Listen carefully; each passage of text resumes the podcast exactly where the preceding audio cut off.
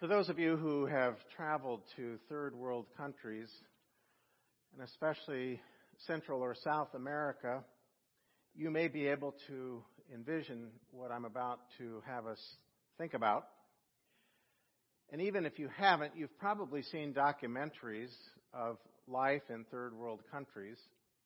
So, what I want to do is ask for your help in going through a portal with me to envision a woman in a village, a small village in the highlands of, let's say, Guatemala.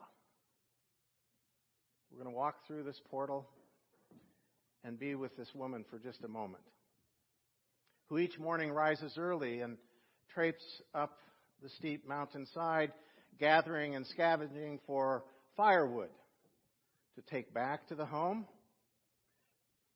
and prepare a small fire for cooking. And then she goes back up the mountain to a well and draws water for cooking and brings it back to their small little hut. The fire is set. She takes corn that her husband has harvested from the hillside, hoping that they have enough to last through the dry season. And she takes that corn and she, she mashes it into meal and then adds a little water and begins to make tortillas in the palms of her hands. And she puts them over the fire in a little skillet, cooks them one by one, and then offers them to her hungry children, knowing that this will be the most sustenance that they have for the day. And you know,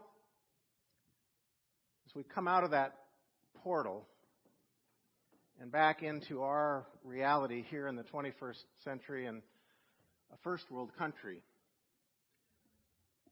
one has to wonder if she doesn't pray the prayer we pray each week a little bit differently as a Christian woman in Guatemala.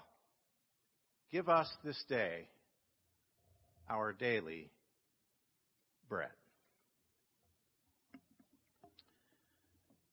In a culture of overconsumption, we need to pray, God, please give us what we need this day, not what we want. Give us what you know we need, and that's all we ask. Give us physically what is needed to nourish our bodies, and not a whole bunch more. Help us to know when enough is enough, and give us what we need to take in to be nourished by your Spirit. Praying in this way does not mean we have to be ascetics and give everything up. Jesus wasn't. He ate and he went to parties, but he would never have overindulged in the stuff of this world. The Lord's Prayer and praying for daily bread is a reminder to get back to basics. It teaches us to desire what we need rather than that which we desire. Can we say what Paul said in Philippians 4, verses 11 through 13? For I have learned to be content with whatever I have. I know what it is to have little, and I know what it is to have plenty. In any and all circumstances, I have learned the secret of being well fed and of going hungry, of having plenty and of being in need. I can do all things through him who strengthens me. And yet, why is it when we have more than most of God's children, we are often led to believe we don't have enough? Listen to novelist John Updike in his book, The Witches of Eastwick. America teaches its children that every passion can be transmuted into an occasion to buy.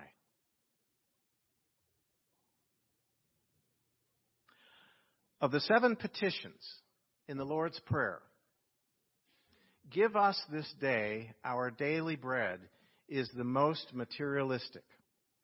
We are fleshly human creatures who do have needs. For our bodies receive their fuel from food, and life without fuel is diminishment and death, and so the prayer seeks daily provision. And just as bread has different ingredients, so this sermon has different ingredients as well.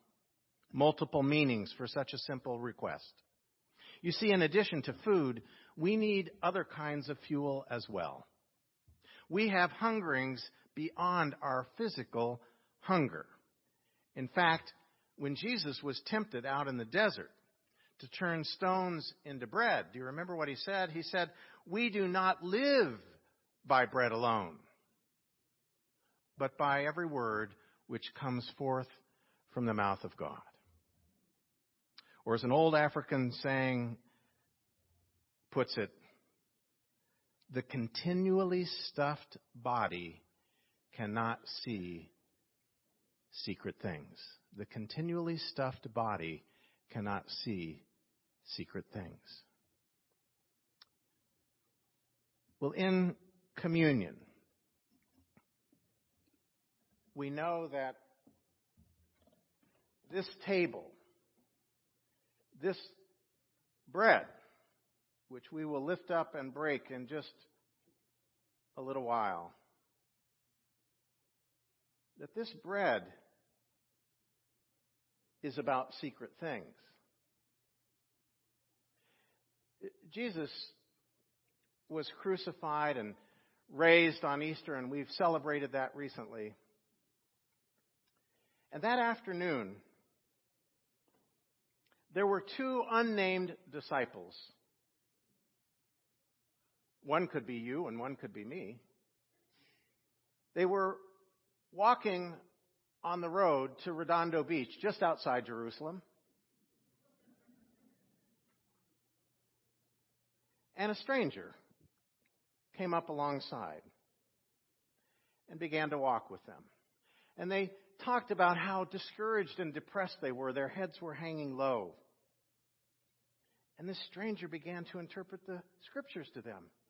And as they were walking, they realized that their hearts began to, to burn within them. And then, as evening was coming, they invited this guest to come to the Redondo Best Western. Come in. We'll get something to eat. You remember how the King James Version puts it? Abide with us, fast falls the eventide.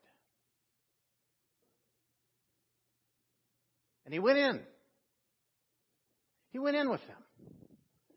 And he, he took the bread. And he blessed it, giving thanks, and broke it. Do you know what happened? Their eyes were opened, and they recognized him. And then he vanished from their midst.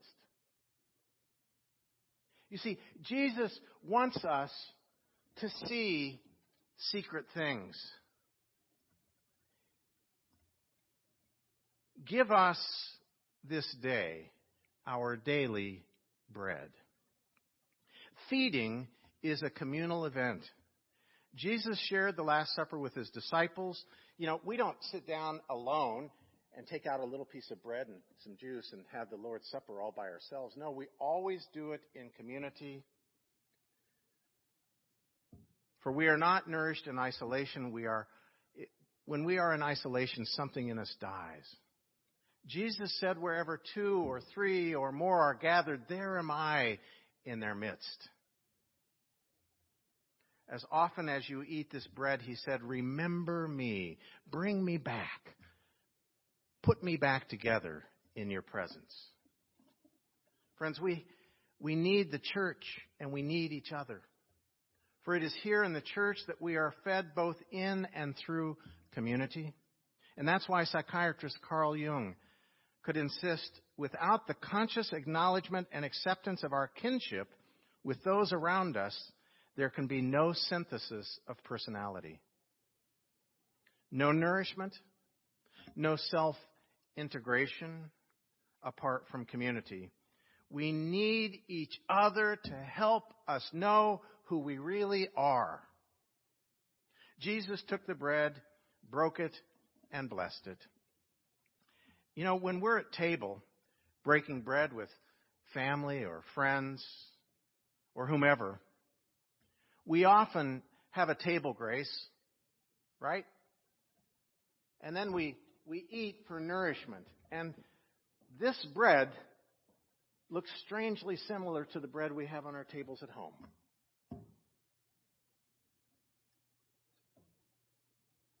That's the point.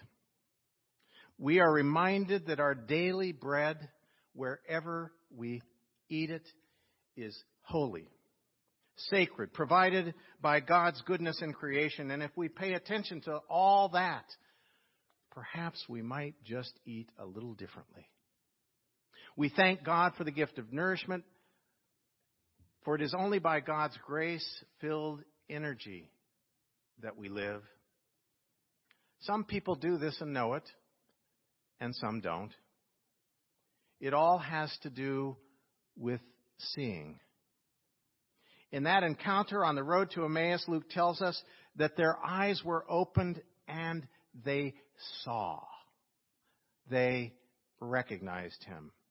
And haven't you had an experience where in the midst of it you wondered what was going on and, and what the darn experience might mean? And it was only later that day or maybe the next day that you see it and you say, Oh, that's what was happening. That's what was going on. The 18th century Venerable Buddhist sage Huang Neng observed, The meaning of life is to see. The meaning of life is to see. He was talking about seeing with the inner eye. Give us this day our daily bread. In our Exodus text, we caught the beginning phase of Israel's 40 years in the wilderness. God would provide for them with daily manna, bread from heaven. Knowing daily dependence on God, physically and spiritually, is a huge part of the lesson in the story of our ancestors who were set free from slavery for greater faithfulness in their relationship with God. But it took a long time for them to get it. The daily dependence. Give us this day our daily bread. Give us this day our daily grace. Not only nourishment for our bodies, but also for our souls as well. You see, there are hungers in me, and there are hungers in you that the stuff of this world cannot take care of. But oh, how we try to stuff our schedules, ourselves, and we acquire all kinds of stuff. But there's something more if we're open. The same Spirit that was at work in Christ is at work in us as well, and it's the Spirit of Christ itself. As I said earlier, this prayer, give us this day our daily bread, is, is like this sermon. It's multi grained, it's full of other possible ingredients. And it ties to one of Jesus' resurrection appearances. The story from John, where he was on the beach after breakfast. And he was, he was talking to Peter. And he asked Peter a question he might ask each of us. He said, Do you love me? And I wonder if he said that to me, how I would respond. David, do you love me? Well, Lord, I've been preaching for over 30 years. And I work hard at that. And people even go online to listen to some of those sermons. Crazy people that they are. And Jesus says, Feed my sheep. A second time, he says, David, do you love me? I said, Lord, look, I went to seminary for three years. Then I worked on a doctorate for four years I study. I've memorized scripture. And he says, Feed my sheep. And the third time he says, David, do you love me? And I said, Lord, look, I've been hurt.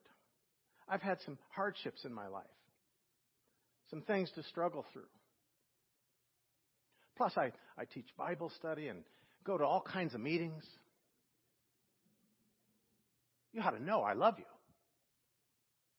David, feed my sheep.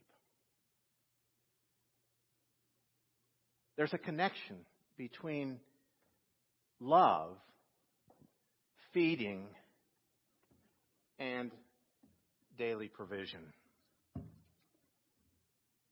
Are we hearing what Jesus said, really? He wanted to make sure that Peter, just like all of us, would take care of and feed his sheep. He asked him to give them something to eat.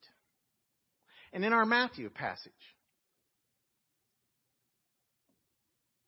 we find the disciples hungry. And so they go out on the Sabbath to get something to eat. And of course, they were confronted with breaking the law. And Jesus reminded them of what David did when he was hungry. He went into the Holy of Holies to get the bread of presence to find nourishment. They were caught up in laws and regulations but when people are hungry and they need to eat, it's not always about doing things right. It's about doing the right thing.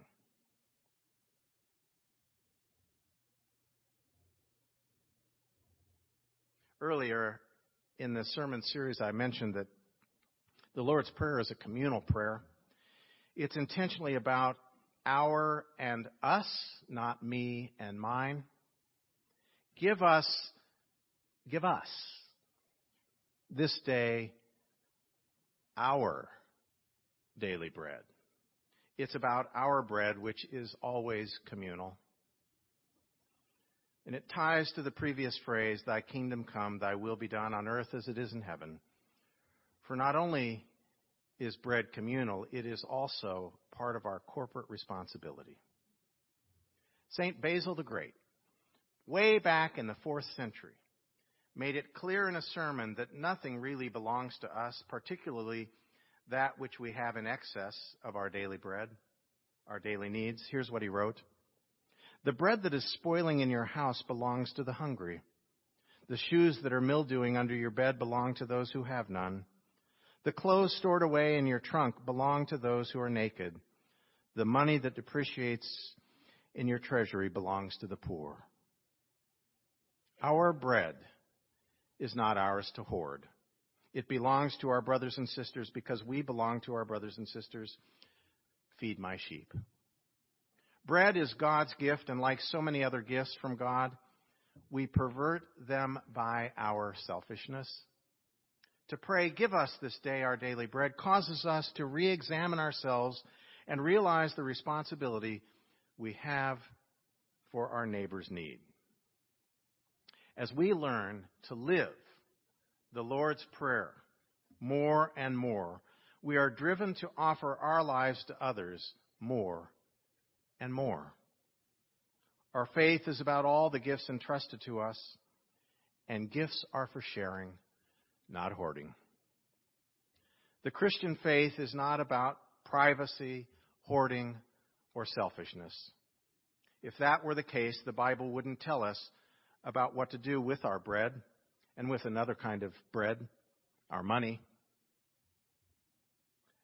The Bible is constantly reframing how we are to live our lives. And this prayer of all prayers teaches us to let go of me and mine and embrace our connection to God and one another, all one another's of substance and sign. Give us this day our daily bread, not merely for our bodies, but for our souls. For there are two kinds of bread the substance we see, and sign, soul. that which is unseen yet known. There are hungers in all of us today, which the stuff of our world cannot and never will satisfy. But there is more to meet that inner hunger at this table than the world dreams of, for Christ is present to the deepest reality of our own personal being. And if all this is hitting too close to home, well, it is a dangerous prayer. If we try to integrate what we pray each week with how we live each day.